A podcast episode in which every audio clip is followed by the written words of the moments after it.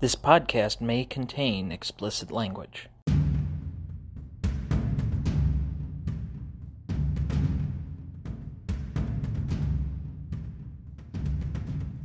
This is the Dynasty Download Podcast.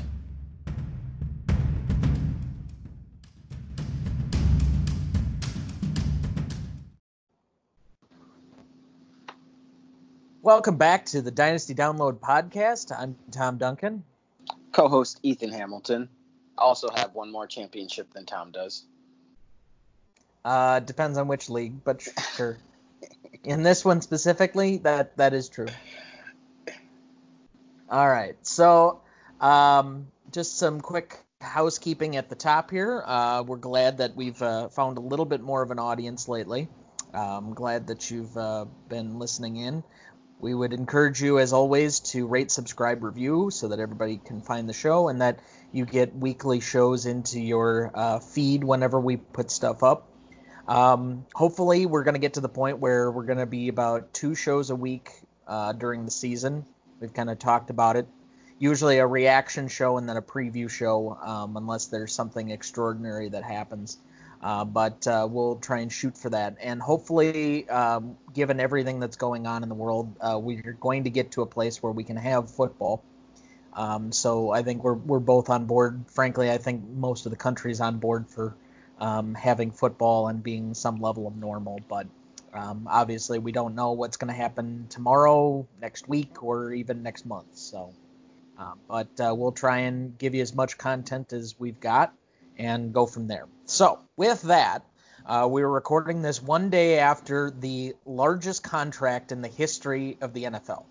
Now, do you know what the highest uh, average annual value of a um, starting quarterback uh, for a team in the NFL was before yesterday? What it was? Uh, Average? Around Well, 50 a, the AAV is the average annual value. One particular, I'm just looking for the, the who was the previous um, high mark. oh, I don't recall offhand. So it was Russell Wilson, and he had 36 million per year. Okay. So yesterday, we knew that Pat Mahomes was going to get a big deal, Mhm. and he had already been extended his um, contract friend or team friendly fifth year option, which was already going to put him in the top, um, you know, of his group or his profession. But yesterday it came across he signed a 10 year extension that'll take him through 2031 for a total haul of 450 million dollars with incentives that would take it to 503. So there was not a release on how much of that was guaranteed, and there was not a I- release. I actually saw, I think 433 of it was guaranteed. Frick. That's Uh, what I saw. That's what I saw. I'm almost positive. So-. That's fine. Um, even so, I mean, we're gonna get to the point here pretty soon. At least with quarterbacks, maybe now that the Kirk Cousin or Cousins uh, precedent has been established, that we're gonna have fully guaranteed contracts to a certain extent. Um, at least for like quarterbacks. Uh, I don't think we'll ever get to the point like wide receivers or running backs will ever have that, but um, you know, we'll see. Uh, even so, um, he is going to average out for the length of the deal roughly $45 million a year. So that's 9 million more than the next person. And we have not seen a jump like this in the quarterback market value in a long time. So it's already got um, J.J. Watt, Deshaun Watson basically like tweeting out crap about his uh, next deal from the Texans. Um, I think he could probably get uh, a huge amount on the open market and drive up his value even more if he didn't take what the Texans were offering. But the Texans are going to be able to offer him quite a bit of money. Um, ultimately, it drives the quarterback salaries that much higher. Well, Cowboys messed the hell up. You needed to sign Dak before Pat signed his. Um, I'm not seeing the 433 mil, by the way. What I do see is 63 mil fully guaranteed at signing. But I feel like I saw on TV yesterday that 433 of it was guaranteed about. But yeah, the Cowboys really messed up by not um, getting that Dak contract um, done before Pat signed his. Obviously, Dak's not going to get paid more, but as you just said, like the market or the you know the money for them is now just jumped that much more. Holy shit! Honestly, I hadn't thought of the Dak Prescott situation, but Yeah. you do bring up an excellent point because he's going to be in that same category. Yep. and they have him on that one year deal, but it just drove the market significantly up for everybody else that's there. Now, that's not to say Pat Mahomes isn't worth it, but he's going to drag up the the lower threshold for all of the bad quarterbacks too. And I think it overvalues the market. It's one thing if you're paying Pat Mahomes that much value over the top of everybody else because let's face it, there are not more than 5 quarterbacks I would argue are in his um, ab- ability to transform a team and propel it better. Because if you take him off of Kansas City, they're maybe a 500 team last year at best. Like that defense was not outstanding. That offense wasn't um, hugely great. I mean, it has some talent, but they're not winning a Super Bowl. They're not getting to uh, a deep playoff run if he's not the quarterback. And there are very few quarterbacks that raise the the ceiling of their team. I understand all that too, um, but you got to give a lot of credit credit to uh, Andy Reid as well uh, as a Oh, play God, caller yes. and how to utilize, um, make the best out of him. I still think um, you put an above average quarterback on that team, like even you put like a Matt Stafford or something on that team. I still think they're pretty good um, with all the weapons that they have on offense, all that speed, and with the play calling of Andy Reid. But you're right. Pat Mahomes is the cream of the crop right now when you're talking about quarterbacks. The way he takes over a game, the arm strength, just the confidence that he has just in himself, and that he um, uh, he gets he brings to the to the whole team. Um, they play they play really well for him. Uh, my only concern is like now he's taken up almost like a quarter of their salary cap, so now it's going to be harder to keep talent around him. So yeah, he better be pretty damn good for a while. Um, but then again, you got to pay him. You you have to. Oh yeah. You know, you're in. A, you're just in that type of spot. Well, I think when you discuss um, the quarterback values in the moment, and especially if it's front loaded, um, like for example, Aaron Rodgers' deal, he's not taking up nearly as much of the cap as people might assume that he is for Mhm. Green Bay.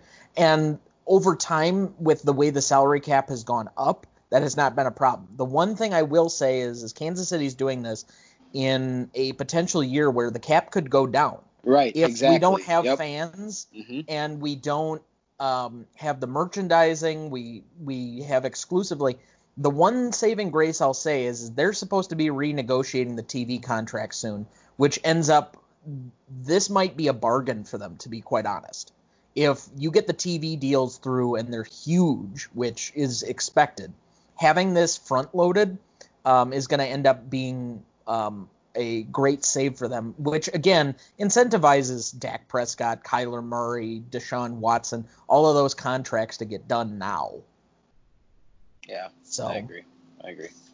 but uh, I will say it does lock up. I don't know how long Andy Reid's going to be going. I think he's in his 60s by this point, but um, I don't know how long he's going to stick around. I know Belichick has stayed a lot longer than I might have thought he would, um, because that job is incredibly demanding. But you know, even if it's five years as uh, the owner of Pat Mahomes, um, that has at least a nice rosy outlook for for a good five years, um, where you can place him in the top five of quarterbacks. That's a pretty safe net as far as I'm concerned. Well, I feel like, especially he's the type of quarterback uh, too. You don't really ever get rid of. Dynasty rise. He's always going to be your your QB, If- just like Aaron Rodgers. Well, if we had different um, bonus structures and point structures with how quarterbacks were done, I made it a quarterback friendly league, even though it's a four, only four points for passing touchdowns. Um, so ultimately, somebody like Lamar Jackson could still, because of the rushing and the rushing touchdown numbers, um, be better. Um, there's still it overweights a little bit for quarterback by comparison to other positions. So you're going to want to have at least a better than average quarterback if you really want to make a run at things.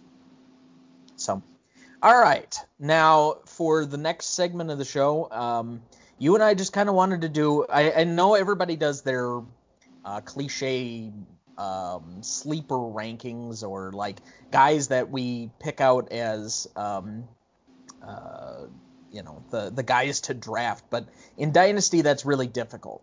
So more or less, um, I think what we're gonna do is overrated, underrated. Um, basically, just pushing through um, the guys that we think are either undervalued that you could buy at a bargain, uh, maybe make a trade for, um, get at a decent price, and that their value is going to rise uh, maybe over the course of the year, or at least based on past precedent or the guys that are just grossly overrated. So, the easiest one to start with, um, because I honestly think we're probably going to be in the same category.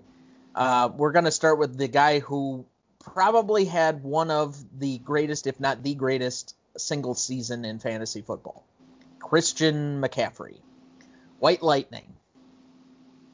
So, do you have him overrated or underrated? I don't think he's going to do what he did last year. That's for damn sure. he he's a hell of a talent, um, but he's also in a new offense um, with a new quarterback. Who actually? Who's the Panthers quarterback? Teddy Bridgewater. It's, it's there. It is. Yep, with a new quarterback. Um, and Teddy, I guess, is still kind of a little unproven. Um, so well, I I think he'll still get his amount of targets. I think he's going to be a a receiving nightmare. Um, but do I think he'll have 15 rushing yards again or 15 rushing touchdowns again this year? Um, I do not. I do not. So I think he's overrated if you expect him to have the same season last year. But his season last year still is underrated even if he himself is not. Now, here's the things that I will say. There are a lot of um, different aspects uh, to his thing. I think he could potentially have a better receiving season this year than he did mm-hmm. or, or last year. Yep. And so he might even out. And the reason I say that is um, so it's a couple of things. Uh, number one, the offensive coordinator for the Panthers right now is Joe Brady, who was the offensive coordinator for LSU last year. I see him having um, a similar attachment to McCaffrey that uh, Clyde Edwards-Helaire had for that uh, LSU team last season. And so if you also look back at Bridgewater's brief stint of what was it like six weeks as the mm-hmm. quarterback of the Saints. Right. He threw a lot of underneath intermediate routes to like Michael right. Thomas and Alvin Kamara, and I think Kamara's best receiving stats were during that period. So I think there is precedence to say that his receiving numbers will be up, and in a PPR value like ours, he could be potentially undervalued. But if you're talking about him being the bona fide number one uh, guy that you're going to absolutely have is uh, or guaranteed to finish number one, I don't know if I would place that, but he is by far the safest bet at a number one pick in like a redraft league or the guy that you'd still most want. Yeah, I so, mean dur- durability wise, he's played in every single game in his entire career. Um, he had just under 300 rushing attempts last year. Um, you know, it's the, it's the 15 touchdowns rushing that I just I see that going down. Um, but like I said too, and just like you said, I think the receiving aspect goes up for him. Um, but he did have he already had 116 receptions last year. Like, you know, how much how much better can it really get? Well, I suppose for, that's for a running for a running back for to get 142 targets. That's crazy. That's a crazy amount. That's more than a number one receiver gets by a lot. So he's probably overvalued in that that regard. I didn't realize that he was over the hundred um, catch threshold. Yeah, he had 116 catches this year and other last thing. year. And we're one of the few leagues that rewards for this. But he had four uh, touchdowns of more than 40 yards rushing. I mean, how many leagues are you going to, or how many times I think so. Let's look at just some of the other ones. Alvin Kamara had one. Nick Chubb had one. Um, like you, you start looking at some of these other big running backs, they're not having uh, these 40, 50 yard touchdowns. It's just it's just not there. Yeah, yeah, he breaks off big ones, but I mean, if he has a year where the big ones don't happen as consistently, you know, and he's a running back, he's only gonna get more and more beat up. Um, Yeah. I, yeah, you know, I just, I, for me, and I would draft him if he was there every single time. I just don't know if he can put up the numbers that he put up last year. That's all I'm saying. And it's not going to be by much. I mean, yeah, he's Well, right. probably one of your safest bets that you have. Ultimately though because um, you're ba- you're basing um, all of your value on last year um, being as extraordinary as he was uh, i have to say he's going to be overrated just coming into the year. Hmm just pure and simple. Yep. all right um, so i have a couple other ones and i we're picking a little bit on ben's team here at the moment but nick chubb is a good candidate for this uh, exercise overrated or underrated Um, can I say he's just right? Um, because I don't think I mean,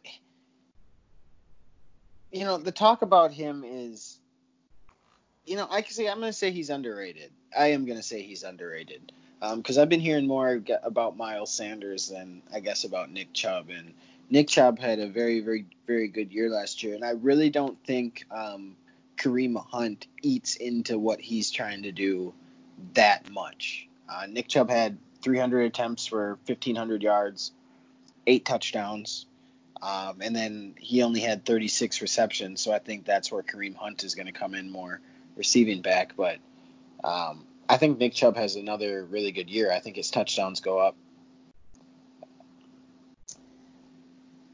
So this one's a difficult one for me because he more than almost anybody else had a Jekyll and Hyde year. Are you getting the Nick Chubb of the first eight weeks or the last eight weeks? That that's basically what it comes down to. But I'm seeing on some of these dynasty leagues that he's being ranked uh, ahead of Mahomes, Hopkins, Davante Adams, um, you know, Mike Evans, Tyreek Hill. Um, and for longevity's sake, like I understand his potential value in a one-off, and especially with a league like ours that uh, overweights um, running back points. But I think he, from what the latest version of him I saw, at least because again, you're looking at maybe a two to three year window for running backs. One of those years he's going to be um, splitting carries with Kareem Hunt, who's also an equally like effective back. Like let, let's not forget he was uh, a top five back before all of his issues. So if you're just going based on that, I think uh, that means he might have one season after that where he's by himself. And if that's the case, I think he's overvalued where he's currently at. I don't know. I I, I guess for me, I, I'm still leaning under or even just the same. You know, looking at Nick Chubb, the, his two years in the league has been nothing but consistent. Um, his carries went up last year, obviously. I think 300 attempts is probably the max that he's going to get again this year because that's a lot of carries. Um, he had 1,500 yards, eight touchdowns. Yeah, I mean, I, I, I guess I just don't see how he's going to do that much better. Um, like I said, maybe just a couple more touchdowns, but then I think I, Kareem Hunt eats into his receiving, so I think he outstays the same or maybe a little undervalued because uh, what he did the last eight weeks, I think he could do uh, for an entire season. Just not, you know what I mean, like putting together a full season.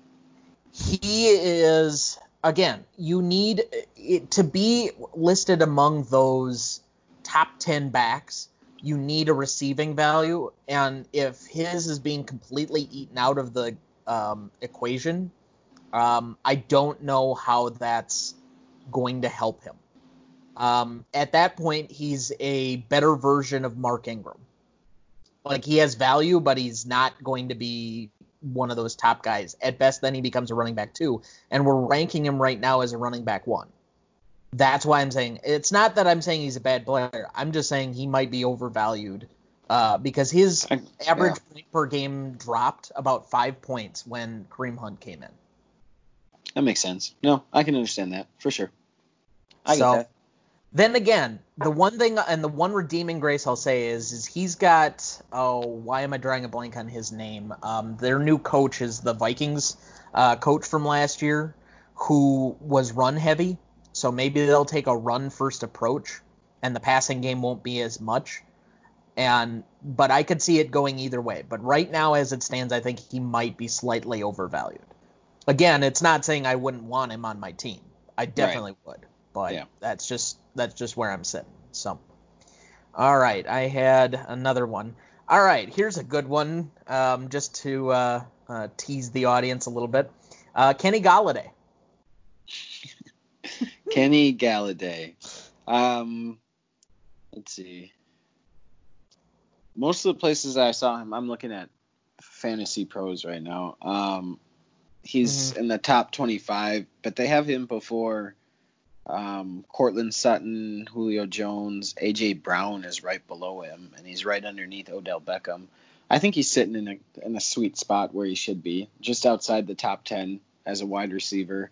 Um, the thing that would make me think he's a little undervalued is he's the only target that Matt Stafford has, um, besides the um, tight end that I'm sure they're going to try to get um, involved. Um, what's his name? Hockenson. Um, yeah, I, he had 11 touchdowns last year, um, which is a pretty decent amount for a wide receiver. Um, almost 1,200 yards. I think he about stays the same. I think he's in a sweet So spot. I'm looking at a couple of them, but I'm looking more specifically right now at um, uh, Mike Clay's rankings. He has him Mhm. just below Julio Jones. Again, I think Julio Jones is longer in the tooth at this point. Golladay is what, like 27? Ooh, 26. 26? Okay. Yep. Even better. So his long-term value, like he's not even in his athletic prime, if you will. Usually Yeah. prime is like 27 to 30, 32. Yeah, he's Uh, entering year four only. You know. So, So- and he had a, a great statistical season last year. So I'm certainly not concerned from that front. Whereas like Julio Jones is 31.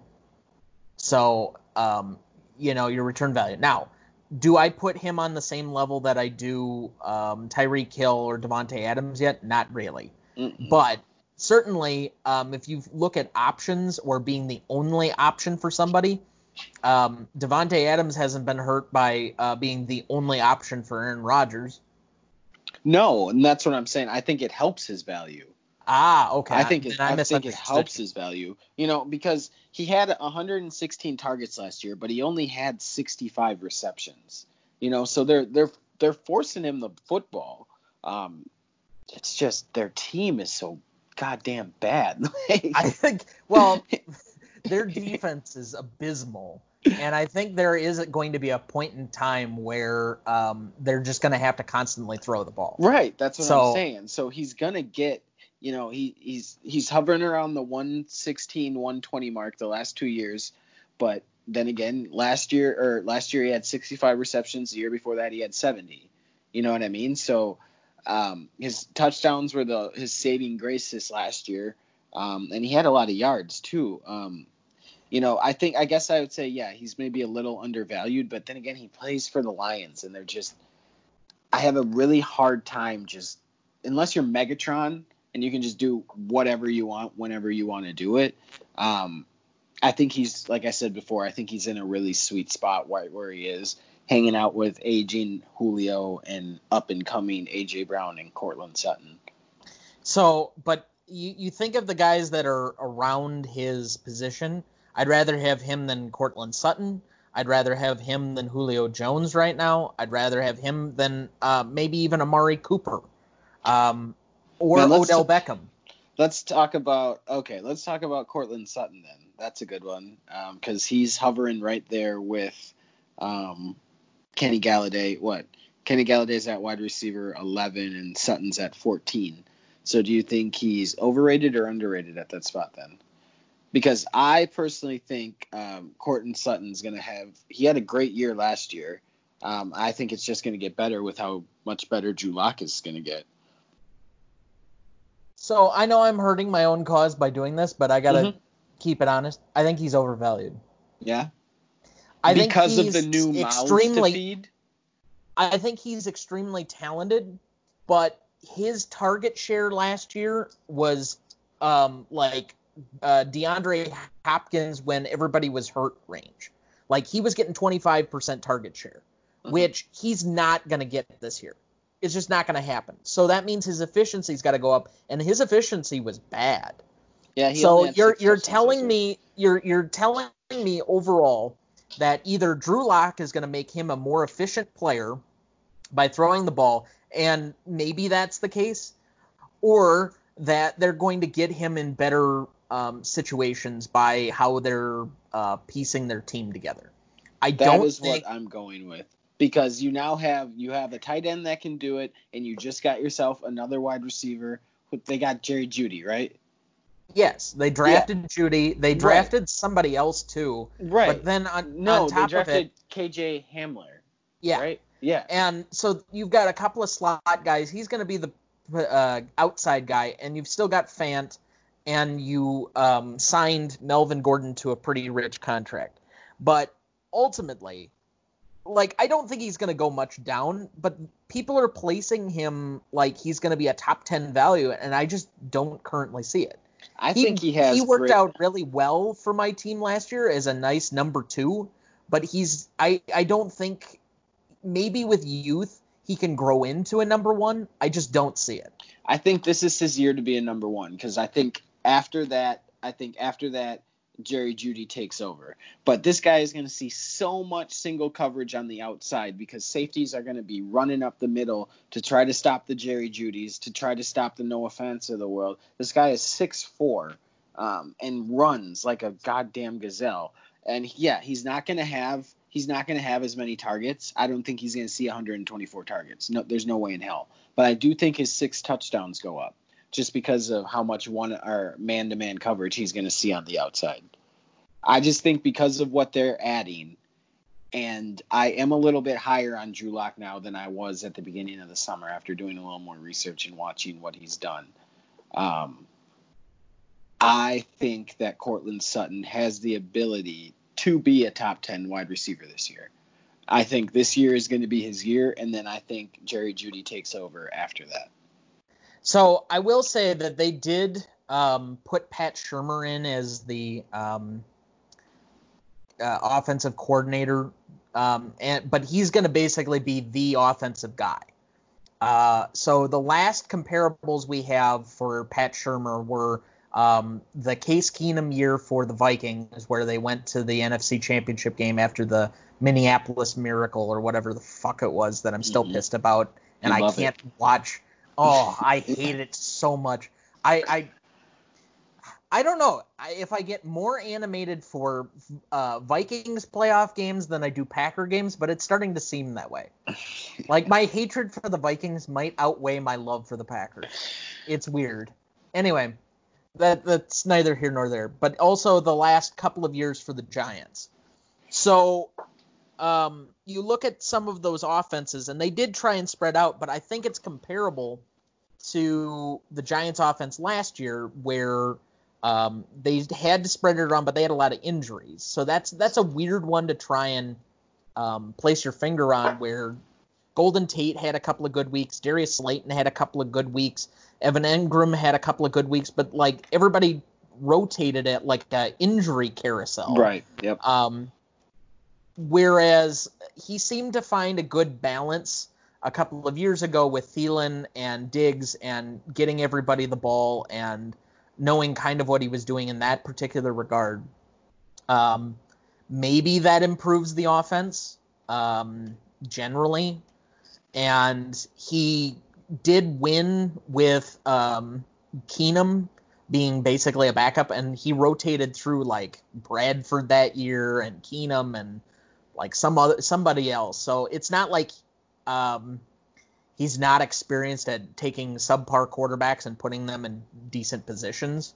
So maybe that's right. And ultimately, I do hope that your uh, evaluation is correct because I'd love to see his value go up so I can sell him off if that becomes the case. But um, you know, it, it's just something that if I'm going to be completely honest, I just I think he's either right at or over, uh, slightly overvalued for what um, he's truly going to be. So agree to disagree. That's fun. That's absolutely, the point. Absolutely. So, all right. Uh, what's another one? Good, uh, good one. Uh, Michael Gallup. I know it's a guy that we've talked a lot about on the pod before. He is a guy, honestly, I'm not sure whether he's overrated, underrated, or just right because I would say that he, if this was happening the day after the season ended, he would have been underrated. Um, the last like six weeks of the season, he outproduced Amari Cooper like uh, on on a two points per game basis. I mean, it was it was significant. But now that you throw in that Cooper's a little healthier, he got a bigger contract.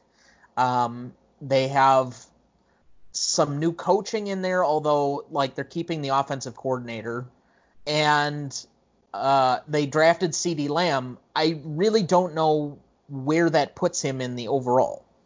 I don't think he'll be the number one receiver on the team, but I I find it hard to say that he'll be the number three guy on the team either.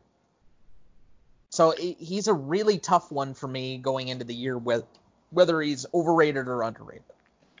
Um, I personally think that uh, Michael Gallup was will be underrated this year.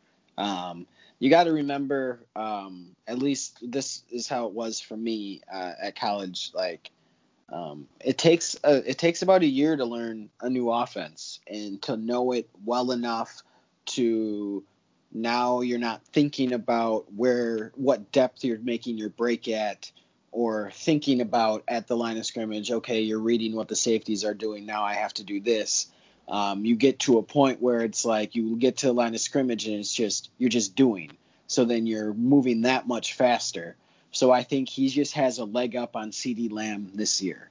I do not think he'll take over Amari Cooper because Amari Cooper is, I think, one of the better wide receivers um, in this league. Um, but you're absolutely right. Um, Michael Gallup went on a tear towards the end of the year.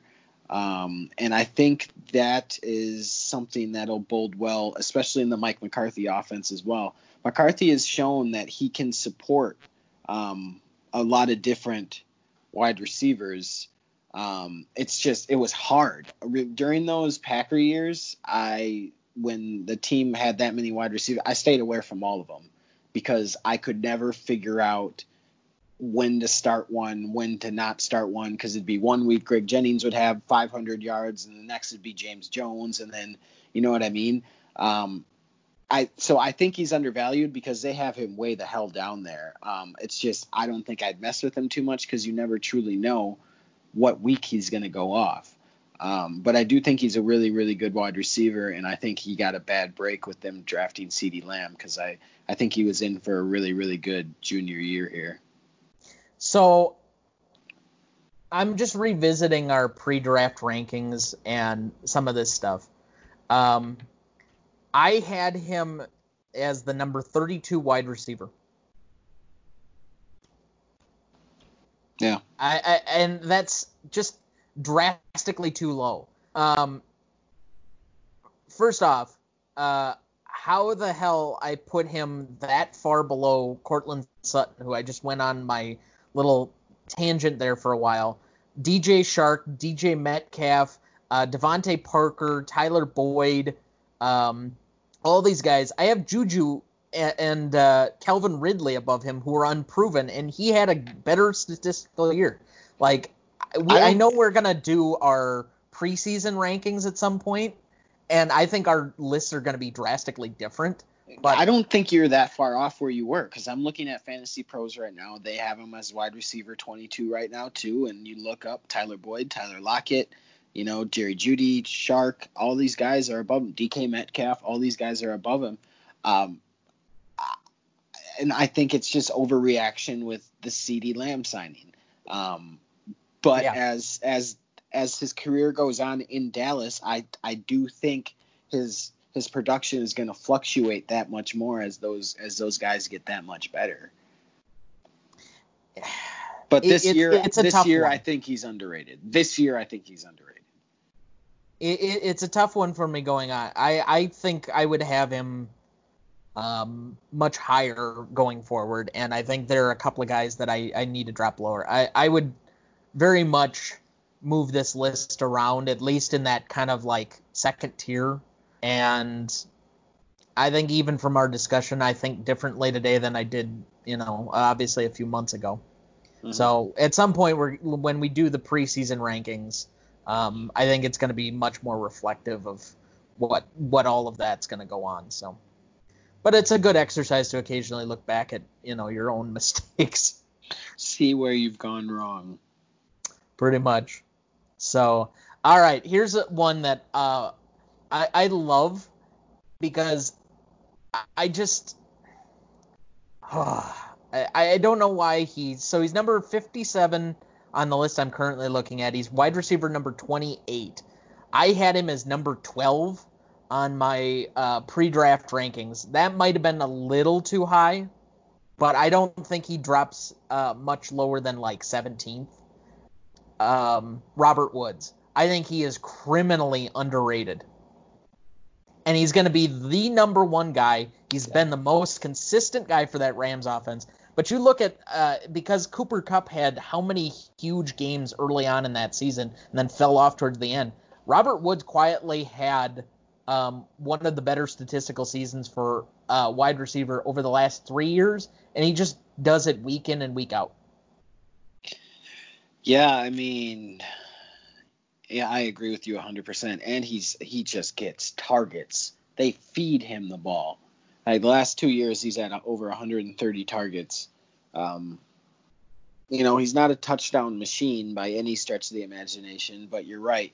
Brandin Cooks is gone, and it's him and Cooper Kupp. You have Van Jefferson there, which is a new rookie, but like I said, rookies they take a little bit.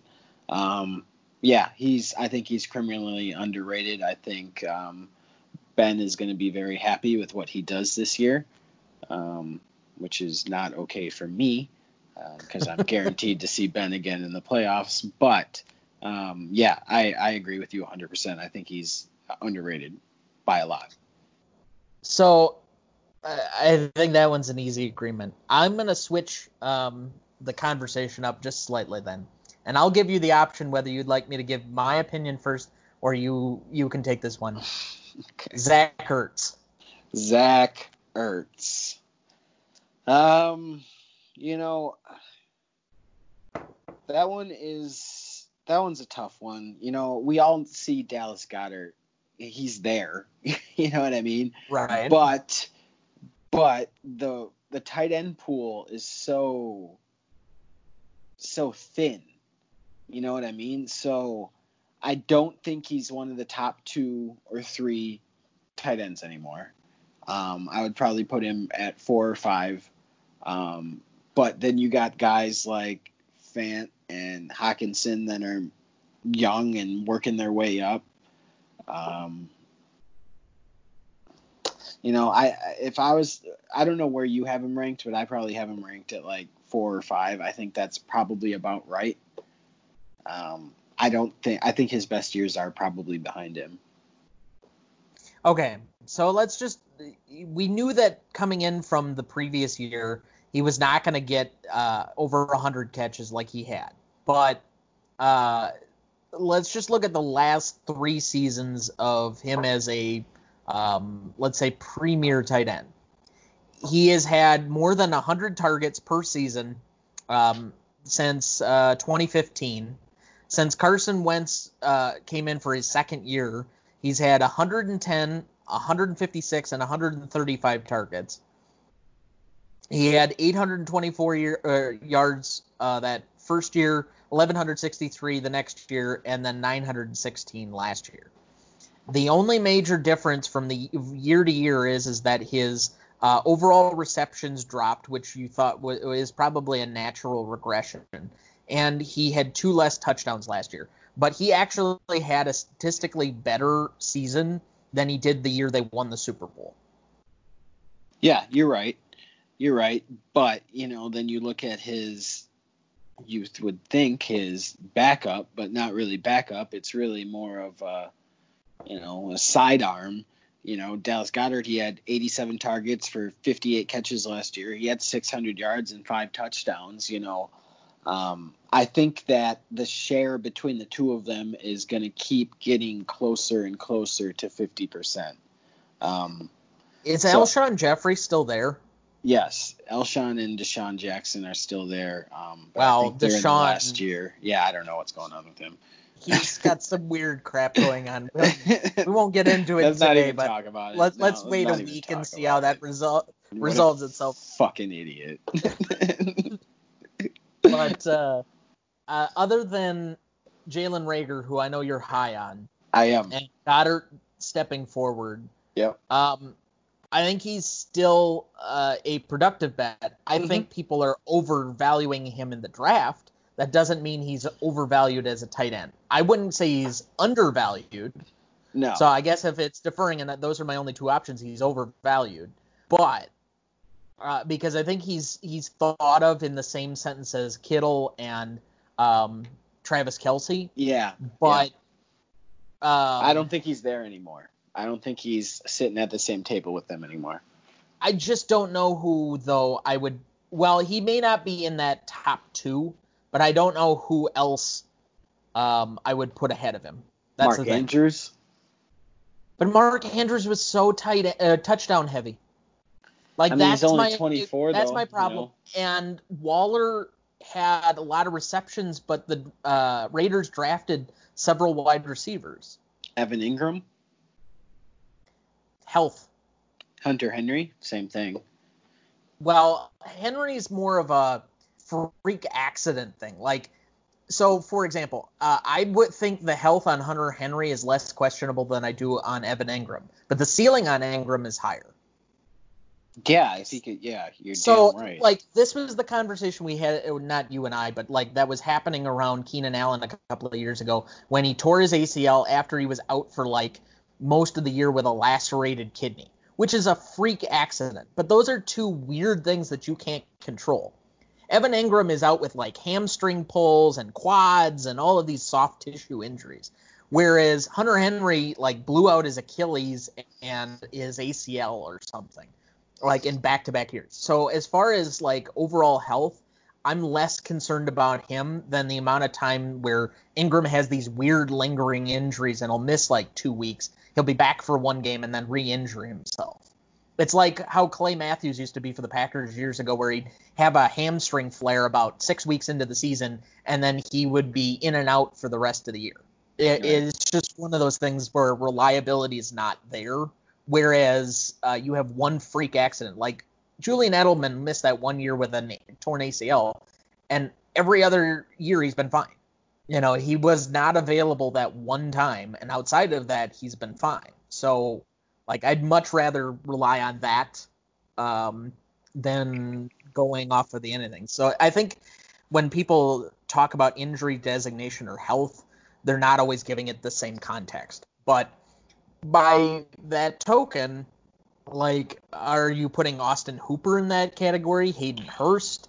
Um, no. Like, there are guys that are underrated ish like Gerald Everett had a huge uh, playoffs last year, but I don't put him in that category. Uh, I don't put Jonnu Smith in the category we used to do for like Delanie Walker. Uh, um, you know, you can find value tight ends, but I think um, Ertz still provides um, top five value, and I don't think I could say that of too many other guys. I feel like there's two tiers of tight ends. You have George Kittle, Travis Kelce, and then it goes to the next tier of Mark Ingram, uh, or Mark Ingram, Mark Andrews, Evan Engram, Zach Ertz. You can put Hunter Henry in there and Darren Waller, and then I feel like you have the rest where it's like all right, we're gonna throw something at the wall and we're gonna see what sticks. You know, we're still not sold on T.J. Hockenson. We're still not sold on Noah Fant. You know, Dallas Goedert, as much as he is productive, he's still, you know, he's only going to give you so much. Um, it's for me. I know that I need to have a real one of the top tight ends because the the position is just so thin, and I am fortunate enough to have two pretty decent tight ends and another one that's up and coming, and hopefully he pans out. But you know, it's just OJ Howard, for example, and David Njoku. Like those guys were supposed to be the next ones coming up, and they don't do shit. you know, so a tight end position, it's hard. It, it's hard to find a good tight end. So who would you place as the number one tight end right now? I would probably say Travis Kelce just because fantasy wise, you know, complete tight end. If I'm looking to start an NFL franchise today, I'm taking George Kittle. Oh yeah, uh, every day of the every week single Sunday. Yep. Because but, uh, I think he was the number one rated um, PFF uh, offensive player last year. Yeah, I think for, he for just him position. as a blocker, like just what he does on the football field is absolutely insane. Um, but if I'm going for pure um, pass catcher, I'm going Travis Kelce. For fantasy value, I think Kelce's been the number one. Um, and he has more and targets. that offense. Well, right. He has more targets and more um, yardage touchdowns than um, Kittle does. Kittle's four years younger. I will put that in his column. He also missed two games last year, but he was only three catches off of his total from the year before when he set the single season uh, yardage mark for a tight end.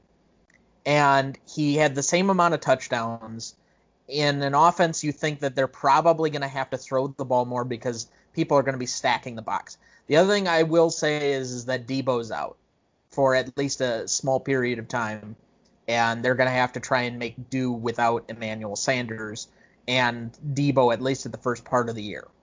So that leads me to believe if I were selecting a team today, I probably put Kittle as the number one just from a youth value.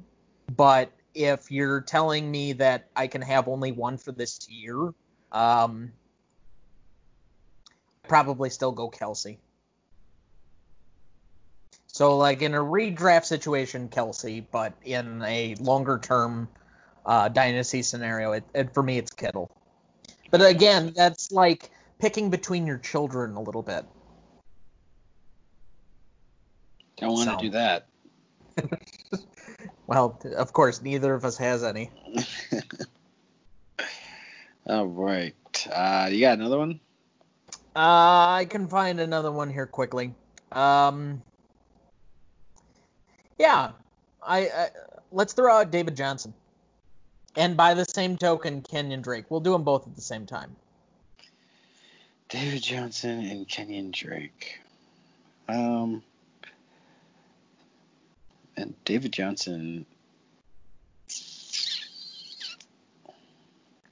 Man, I don't know. You know how I feel about him, but he's way the hell down here too. So he's in the mid twenties for most yeah. people. He's being ranked among the Le'Veon Bells and James Connors of the world. Which is, I think he's better than that. So I would go. Um, he's underrated. Um, and then Kenyon Drake, I would go man, they have a lot of rookies in front of him. He had a pretty good end of the year last year. Yeah, he did. And I can only imagine his uh, um, overall production because I think that offense is going to be much more productive going up. That's right. just my argument of it. Is I think even though you're now adding Hopkins, you're um, gonna be stretching the field a little bit, little bit more, and they're running four wide out sets. He's to be on the field. He's to be the number one. It's to be unquestioned. He's to be putting up numbers uh, similar-ish to what he was. Um, now, do I put him as a running back one right now? No, but I think he's undervalued because I think we're treating him as uh, a teetering on running back two flex position, and I think he's a solid running back too. Um, for me, for this year alone, David Johnson is an argument, and I truly believe this. He could be in running back one territory. Just I can't stand by that. Well, that's fine. I'm not asking you to. Do I see that two years from now? No. But he's going to be the only back. I think he's still productive. Uh, I like what they're going to end up doing with him, and I don't think the Texans' offense is going to be nearly as bad as we thought it might be when that trade was made.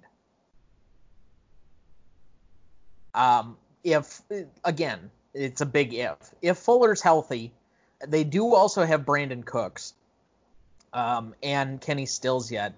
I don't think it's a terrible offense, and I think they're going to tag team it where Watson and um, David Johnson end up being um, the one-two monster, the Batman and Robin sort of ordeal, and um, I think he's going to get a lot of um, short yardage catches in space, not necessarily out of design, but just as like a check down, and he's going to have point value that way.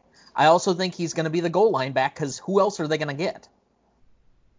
So if you're telling me that they're going to be running read options on the goal line with Watson and David Johnson, I'm up for that.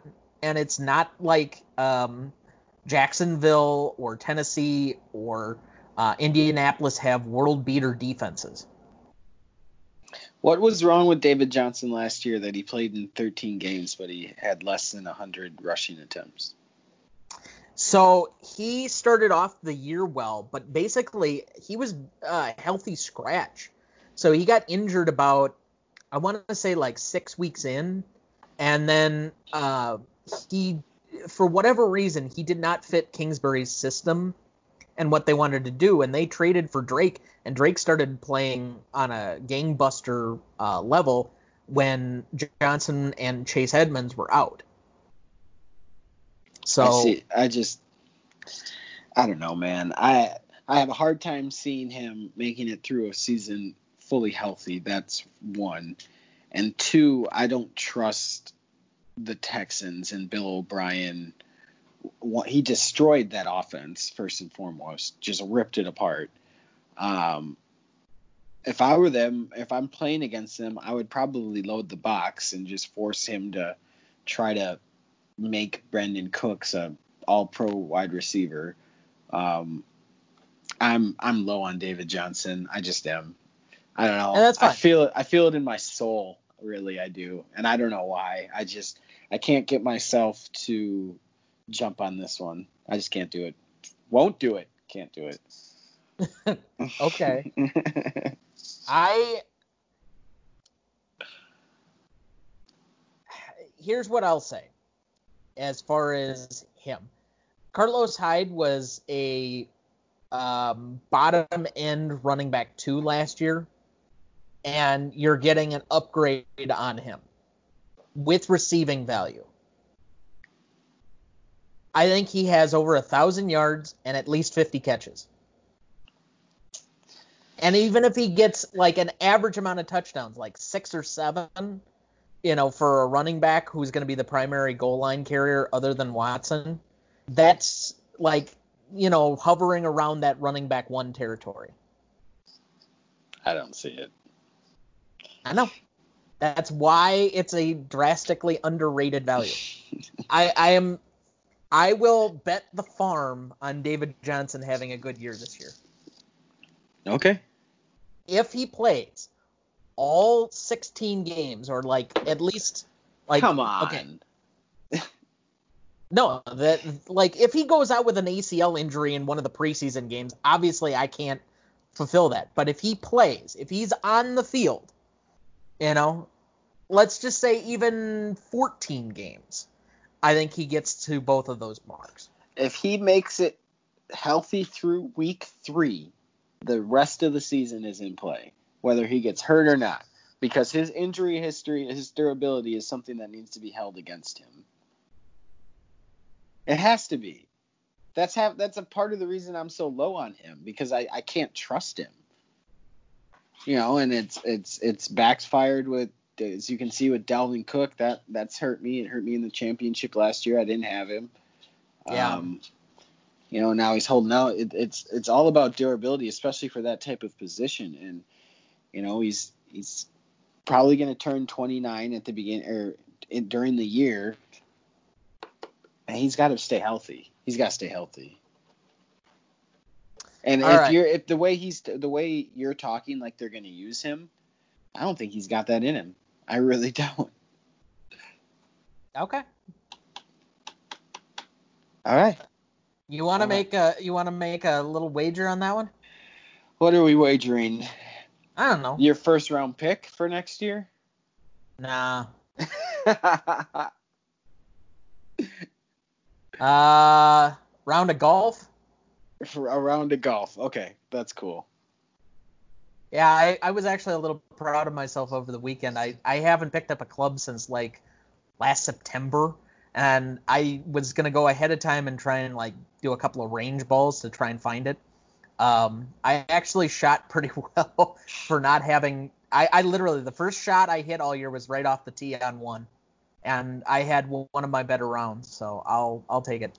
There you go. That makes you feel good. hmm That makes you feel good. Either that or lazy. One of the two. But either way, so uh, let's just define this. David Johnson will have a thousand yards and 50 catches if he plays in at least 14 games. I want to do. He has to play in 11 games. And reach those marks? I'm saying if he that that is what makes the bet solid. If he's in and plays in 11 games, whether he finishes the year or not, that's what makes the bet stand in stone. Otherwise, if he doesn't play in 11 games, you have an out, and we call it square. Because I'm saying he doesn't stay healthy. But I also want some. I'll insurance on that, negotiate to 12. God, you're such a dick. Whatever, fine. Twelve. I don't have anywhere else to go, right? I should have said nine. I was thinking nine. Should have just done it. Dude, I negotiate for a living. Yeah, I'm not an ass. That's the problem. Um, I've seen your Twitter feed. Anyway. anyway. I don't know All right, so means. I'll uh, I'll end the um, last part of the show on something else. So uh, we still don't have any further updates on Dalvin Cook no. his potential contract issues. It's now um, mid July ish. Are you uh, feeling a little bit of flame? Um, what, what's what's your best offer for Mattison here? it's radio silent from I can't find anything from the Vikings camp on what they're planning to do. Um, I look for it every single day and I can't find anything. Um, right now I'm staying tight. Staying tight. Um, might talk with um, what's his team name? Ed Winners about a possible trade. So I don't know. We'll see Okay. you know, I'd rather I'd rather look for a starter than you know a handcuff. I'm not really looking to trade away assets for someone that'll just go back to my bench eventually. Okay. We'll see. Obviously, it'll get to a point where I might have to talk to you, but we'll see. I already know, and I just don't want to negotiate with you if if the last thing we just talked about was any indication about anything. Uh, so nah, I mean, I'm I'm not starting to freak out yet, but it's starting to get a little warm. The seat's starting to get a little warm, I guess. oh, don't worry. I'll give you the best offer, the most uh, beautiful offer that you could possibly ever want. Anyway, how is your uh, off-season plans going? You were talking about rebuilding. Have you put any more thought into that? Well, I haven't really received any offers. That's part of it. And I, with the league calendar, we haven't set a draft yet, which Right. um, we should probably do a league discussion at some point. Um, I'm not even sure how best to go about that because like the group text or whatever um, didn't really work out. So I'm trying to rethink of best practices to do that, like maybe a Facebook group. That might be easier. It might Uh, be easier. but we're gonna have to try and um, set up some type of group chat for that and see if we can go forward at least in that regard. Once we've set a draft, I think some of the league transactions uh, are gonna go a little bit differently. So I I'll be talking to Ben over the weekend, um, and uh, I think I'm supposed to talk to Derek this afternoon. So there are a couple of different things to keep up with on some of the other teams and uh, how What's that's going on with go. that? But what do you mean Why are you talking with them? socially? Oh, I just didn't know if the, you were talking about the league. Oh, no, no, no, we're not what the hell having, like. Well, I'll probably bring. it I wasn't worried about like a secret meeting. I just Oh, didn't yes, know if I I'm re- missed something or not. Yes, your your favorite commissioner is running the cabal. That's not what I meant. What we should do is we should get this um, keeper date pushed up too, so we can start looking at who's in the well, when would you? pool. You know, maybe that's a conversation for after the pod here, but um, you know, I think once we take care of those uh, particular details, then we can kind of mo- move up the rest of this. So. So otherwise, uh, that's probably a good place to end it for the week. Um, stay tuned. We probably will have another one of these sometime next week. Um, and then at some point we got to get to our um, preseason rankings. So, but that's probably an August project. But um, otherwise, have a good week, everybody. Um, rate, subscribe, review, and we'll see you soon.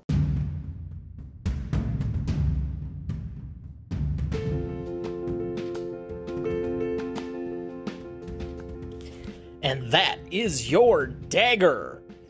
That's all for this week. And please uh, make sure to rate, subscribe, and review the new podcast on the Tom Duncan Network, as it's currently being called. Um, that'll help everybody else find the podcast, and that uh, we continue to help uh, provide you winning opportunities on your fantasy teams. Hopefully, get you interested in this new type of uh, fantasy football. Uh, until next time, thanks and have a great evening.